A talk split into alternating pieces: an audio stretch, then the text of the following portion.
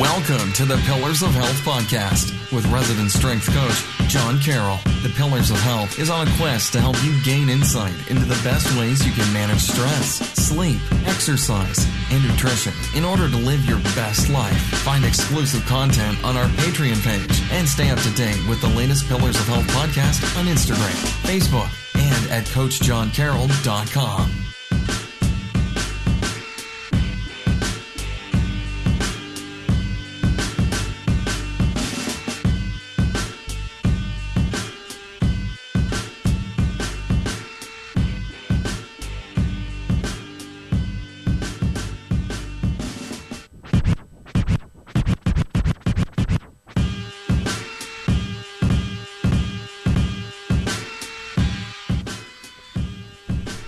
Right, welcome to the Pillars of Health podcast. My name is Jonathan Carroll.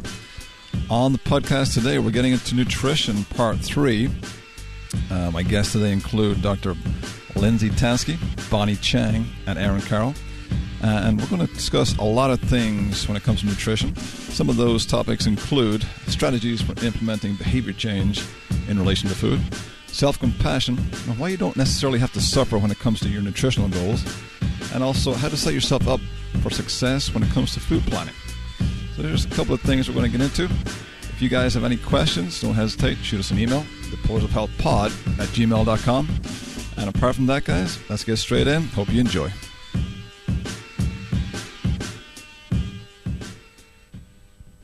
Strategies for people then trying to implement behavior change to make things easier for them, to make that process not so difficult or challenging. What are maybe one point or one or two kind of concept from each of you guys, maybe in that respect? So, I, being a social worker, of course, want to focus on the idea of self compassion in behavior change.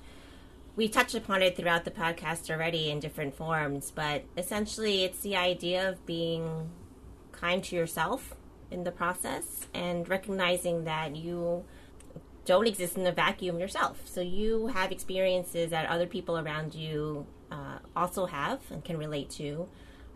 And then the other part of self compassion is, again, mindfulness, understanding where you are in the moment um, in a non judgmental way and accepting your process as you go through it.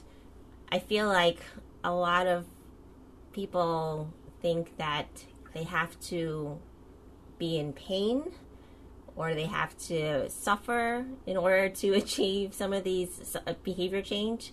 In particular, with exercise and nutrition, I feel like you have to work. People feel like you have to sweat or suffer or throw up at the end of a workout for it to be a good workout. And I don't know about you guys, but that's not a goal of mine. so, um, and you know, I, I'm making, I'm, I make making a joke about this, but in in all seriousness, I feel like folks who can practice self compassion in whatever area, whether it's exercise, nutrition, mental health, we've seen that these are the folks that see more success. I think another thing to remember is that with behavioral change, setbacks are part of the process. There are going to be times where you don't meet your personal goals, whether it's a goal for the month or even a goal for the week. Um, but recognizing that setbacks are learning opportunities and not failures. I think that most coaches out there understand the idea of supporting clients through setbacks, but we have to all be careful that we're not somehow subconsciously responding to their setbacks as failures. Um, what I mean by that is, and you know, I've probably done a few of these things myself, but assuming that you know why a client has been unable to do to meet their goals um, being quick to explain why they were unable to meet their goals or why they experienced setback or making a really quick change to their programming. So you know all of this should be a conversation with your client. What do you think you're able to do? You know what do you think didn't work out? Is that something that you want to keep trying versus oh well that didn't happen for you this week. Let's make it easier. Yeah. That's not a great message to send your client. Right. So, and again, this is all intuitive in some ways, but I think being able to to verbalize it and to to say, yeah, these these are things that I should be more conscious of when I'm working with the client. So, both coaches and clients need to practice compassion with themselves, coaches with their clients, and clients with themselves. To kind of tie in something Lindsay mentioned earlier for emotional eating strategies, uh, is the same with habitual eating strategies that I recommend for my clients is having your go-tos. So she talked about having things on hand when you get home from a long day and I know for me what works is meal planning at least dinners. I, I don't really meal plan my lunches and breakfast because I just have some some typical stuff there.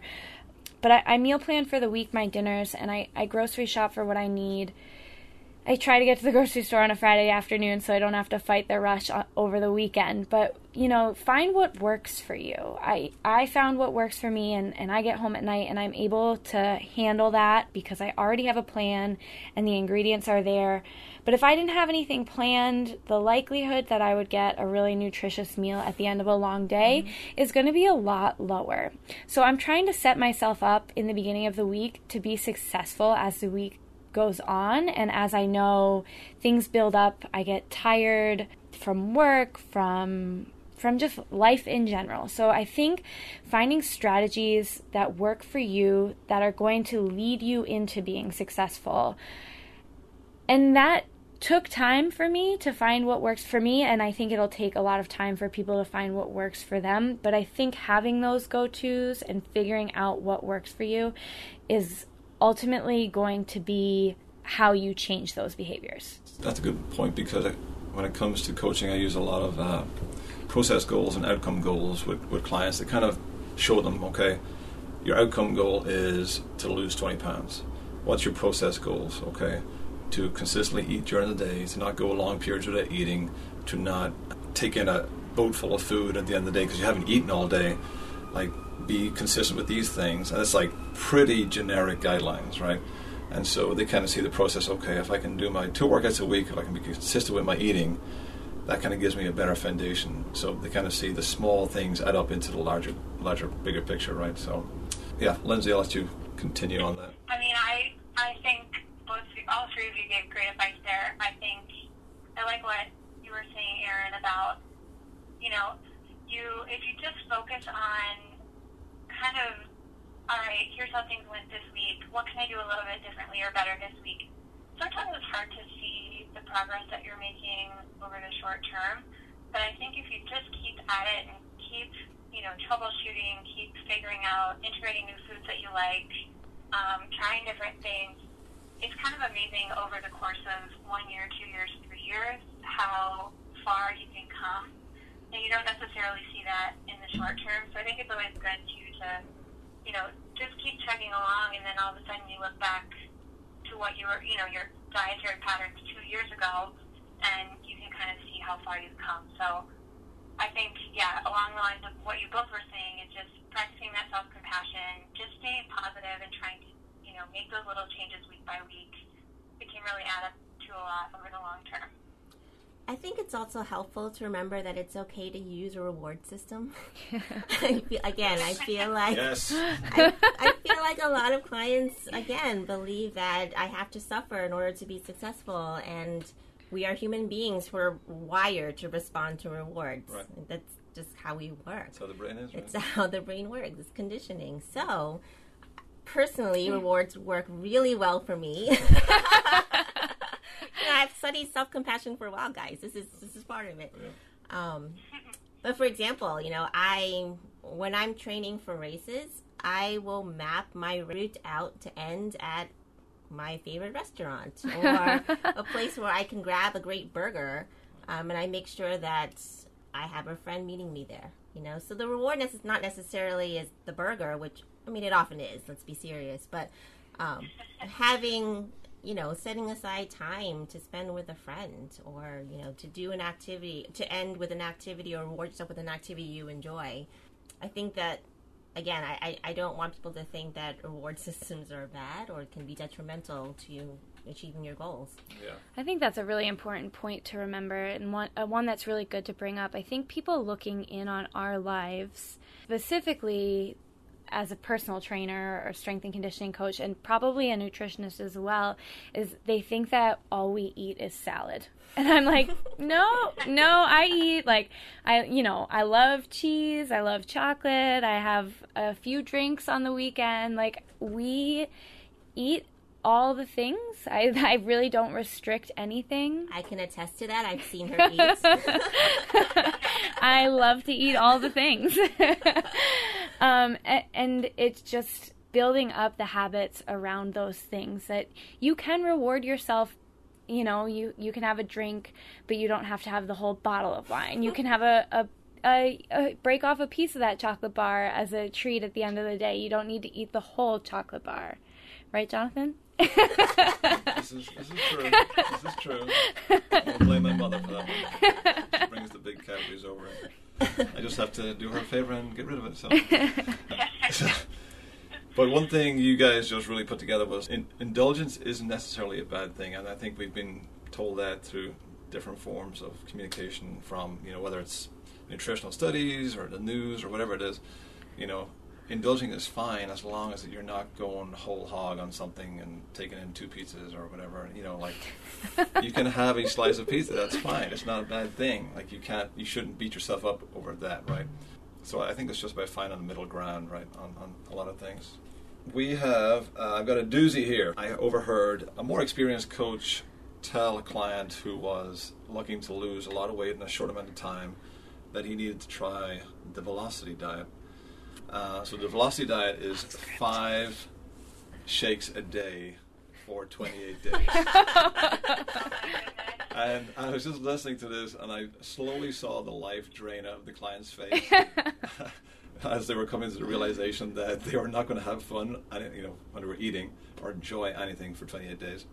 So what I'm trying to tie this into is when it comes to nutritional questions from clients and you know what should i do in this respect what should i do in that respect we as strength coaches we are not officially certified. Like we can get a, a precision nutrition certification and kind of help someone there but we are not for the most part a lot of us certified in nutrition. So for bonnie for for lindsay what are some recommendations you guys have when we do get asked these questions and what's a good kind of general path to take maybe in, in that respect? Well someone who is also not licensed to assess and diagnose and give advice about nutrition i feel like it is our job as other providers first to understand what our colleagues do.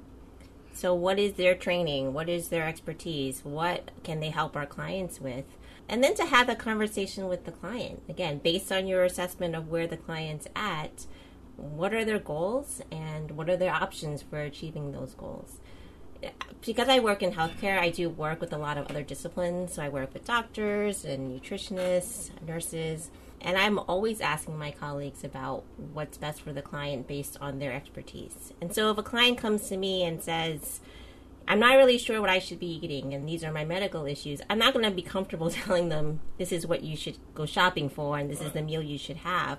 But what I can do is tell them, well, what are you, what are your goals? You know, I can ask them what are the, what are your goals, and then here are some of your options in a way that's supportive, again in a way that's non-judgmental, and sort of point them to the right direction of where they should be seeking this advice. Uh, Lindsay. Yeah, so I, well, first of all, from a client perspective, anyone that's recommending an all shake diet, you should turn and run, don't walk. um, I, I think it's good. I think uh, from a client's perspective, it's good to trust your gut. So, first of all, look at the credentials of your coach. You know, do they have the precision nutrition certification? That's a great sign that they are you know, pursuing continuing education, that they're doing what they can to kind of gain that nutritional knowledge. PN is great because it's it's really grounded in evidence. It talks about nutrition in a responsible and credible way. And so looking for that certification from a client perspective is great. Obviously, if if a trainer has an R&D, that's great. If your trainer doesn't have those sort of credentials and is giving you advice that seems questionable, trust your gut and maybe seek out, you know, a different coach or see a nutritionist. Um, I think from a coach perspective, again, doing whatever you can to obtain that continuing education is great because, like we talked about before, fitness doesn't exist in a vacuum. So anything you can do to support your client's nutrition is great. But I think it's just understanding, knowing your limitations, and knowing, okay, as a personal trainer, I can recommend general healthy dietary patterns. I should not be in the business of uh, trying to address a medical condition through nutrition. I should not be in the business of constructing an individualized diet plan. That those are sort of beyond the bounds of my practice. But, and I think what we talked about before also is what most people struggle with is the behavioral stuff. And so as a coach, if you can help, you know, help your client support those healthy habits, that's one of the most important things you can do too. And that's something that most fitness professionals are really well equipped to do. I think that that raises some really good points there. Number one, working with your colleagues. So, in most gyms where we're working as strength coaches, you don't necessarily have a team around you. So, networking in a way that you build a team of people that you trust to recommend and refer out to when you need to do that is really good. And for us, um, I think having uh, whether it's one or two nutritionists that you trust and physical therapists when things become outside of your scope. The other thing, like Lindsay brought up, is really giving people the tools and just recommending kind of healthy lifestyle or healthy diet tips, kind of leading them in the right de- direction where they can read and find good information, and just encouraging them to make those changes. For the most part, unless a client has some health issues or some severe eating disorder habits. For the general population client, they don't need necessarily a, a, meal plan per se. They just need someone to encourage those habits. And if you find as a coach that maybe that isn't something that you can give them, that's where you might want to recommend a mm-hmm. nutritionist and, and just stick to your kind of exercise and fitness background, but otherwise, I think giving them the right information, they can do a lot with that on their own and just your support. That's awesome. Thank you guys for those answers.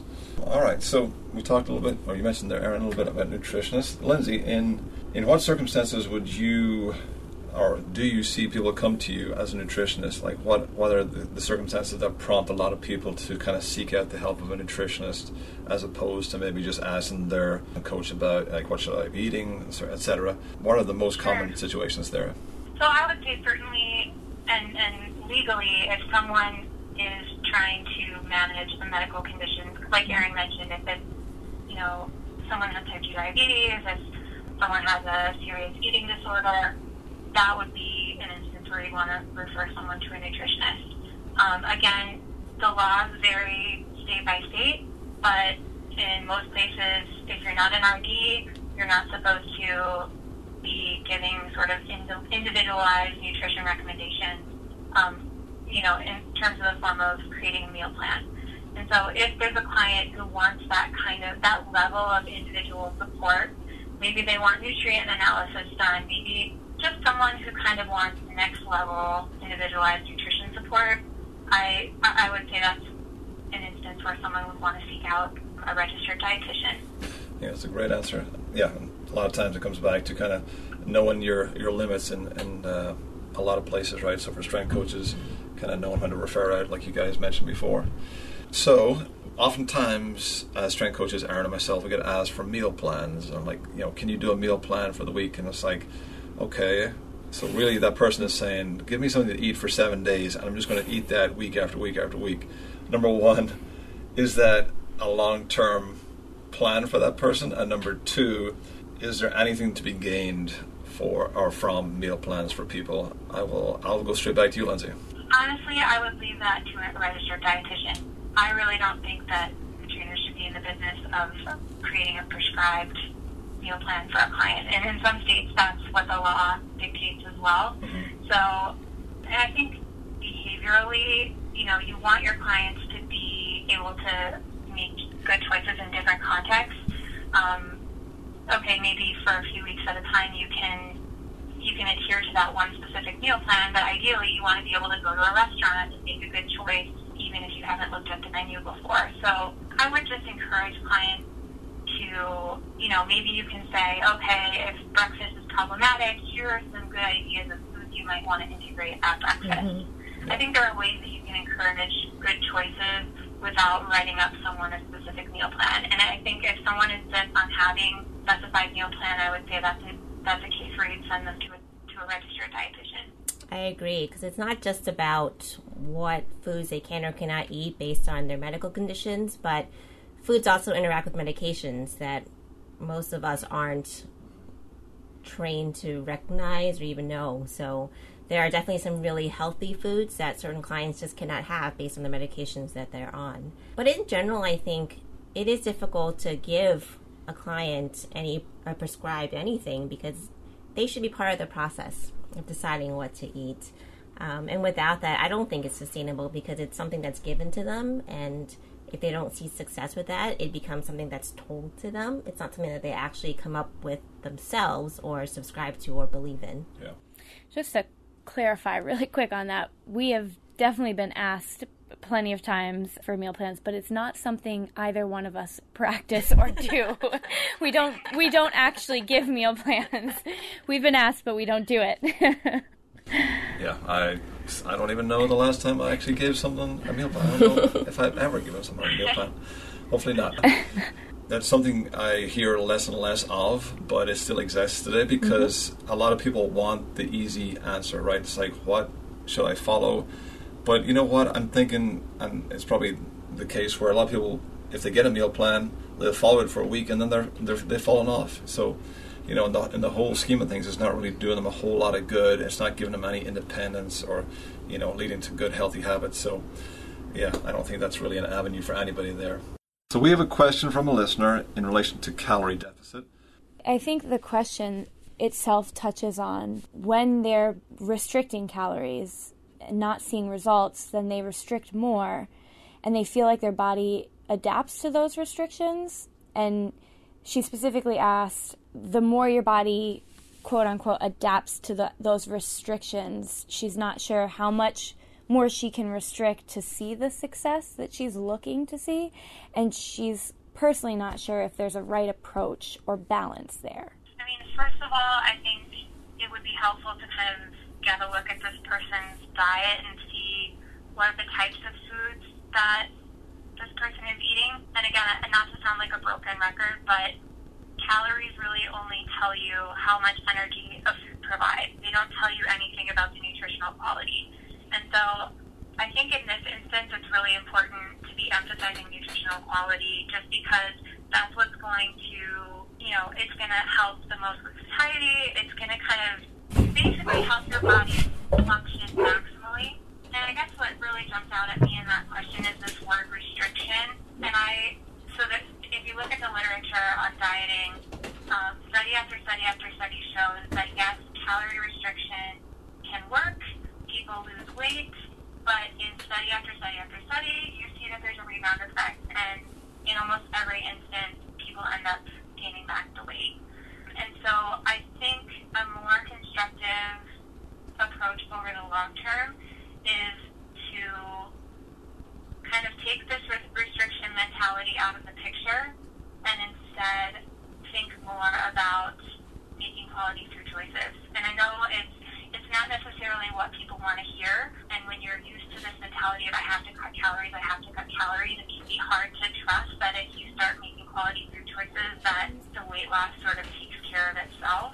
But in terms of the big picture, in terms of long-term sustainable success, there much more beneficial to focus on the nutritional quality of those food choices rather than having to kind of keep successively restricting calories, you know, until you're down to 1,200 calories a day. Because it's just not something that's sustainable over the long term. Yeah, that's an awesome answer. And definitely something that kind of gets lost in the hype is the, the benefit of certain calories, like you said. So, yeah. Yeah, thank you for that. Yeah, I think it just I think it just sets you up to have to rely on willpower in a way that is not sustainable. We've got through a ton of information, and I want to thank you guys for joining me on the podcast. We do have one more question before I let you guys head off and enjoy the, your free time on a weekend. that one question is, what is your favorite meal? Like, what is if you've had a tough week at work and you're ready to get home, whether it's at home if you're making it or if it's at a restaurant, what is that one meal you are just ready to consume? and you have a lot of built up antis- anticipation about it. So that's a. I, I'm the one that does a lot of the cooking here at home. So Jonathan has already mentioned it, but one of our most recent go tos is I, I call it a taco salad, which has slowly evolved from like a taco salad to a grilled chicken salad with taco type fixings. And um, that's definitely something at home that I look forward to because it's satisfying, but it also tastes really good. But if I'm really tired, and I want to go out, then it doesn't even matter where we go. It's just like, just I don't want to cook. Take me somewhere that I can order something that's not terrible for me, but also is, you know, going to satisfy the need for a meal. So since I use Boston's public transportation, I have a ton of time to meal plan because my commute that should be 30 minutes turns into an hour, an hour and a half most days. But one of the things I do enjoy going home to is a comfort meal, comfort eating, and I really like tomato soup and grilled cheese for comfort. Um, A classic. it's a classic, and I have this really amazing recipe for tomato soup that uses basil, so it's got the little kick. And then just a really hearty grilled cheese, some hearty whole grain bread, and some melty cheese. It- Oh, that I'm sounds so good. It's right raining outside today. It would be like the perfect meal. And because I also have to feed a trainer at home, I have to add a few more things to that. So there's usually a large salad that comes with it, and some other side veggies, whether they're grilled or fried up with parmesan. To be honest. Oh, you're saying Chris doesn't eat kale chips all the time? maybe like five bags of it. I'm just going to put this out there, but living with a personal trainer really puts a dent in your leftover situation. We actually never, uh, like almost never, 98% of the time, we don't have leftovers in our house because Jonathan and I can both eat. I think this is one of the first things Lindsay and I bonded over when we first met, and have exchanged multiple recipes for. So, one of the things I've been missing most about Boston is Sweetgreen. We don't have Sweetgreen in North Carolina yet. I'm hoping it's coming. But I have been experimenting lately to try to replicate some of my favorite Sweetgreen salads at home. So that's sort of one thing that I look forward to. They never quite compare with the real thing, but I'm working on it. And then the other thing I would say is, I mean, I love to cook, but like we were saying, when you're tired and you don't feel like cooking, my husband makes a mean broccoli omelet. So broccoli salad, omelet, breakfast for dinner would be at the top of the list. Nice. Very Sounds nice. great. Alex will have to teach Jonathan how to do that. Yes, you can. Oh, he's the master. He's good. All right, guys. Thank you so much for joining me today. Thank you, Lindsay, for, for calling in or being on the line from North Carolina. We really appreciate it. This was really fun. And thank you, Bonnie, for joining us. Thank you so much for having me. A different take on things. It's always great to have you. And thank you, Eirinn. yeah, of course. And thank you, Mickey, for snoring during the podcast. so I'm sure I'm going to listen back to this and hear him snoring. He's passed out. He ate his food and then passed out and snored. Didn't really care what we were doing. No, so. he's really happy, really comfortable Tip of the there. cap to you, Mickey, over there on the sofa. All right, guys. Thank you so much. Have a great weekend. Uh, I will talk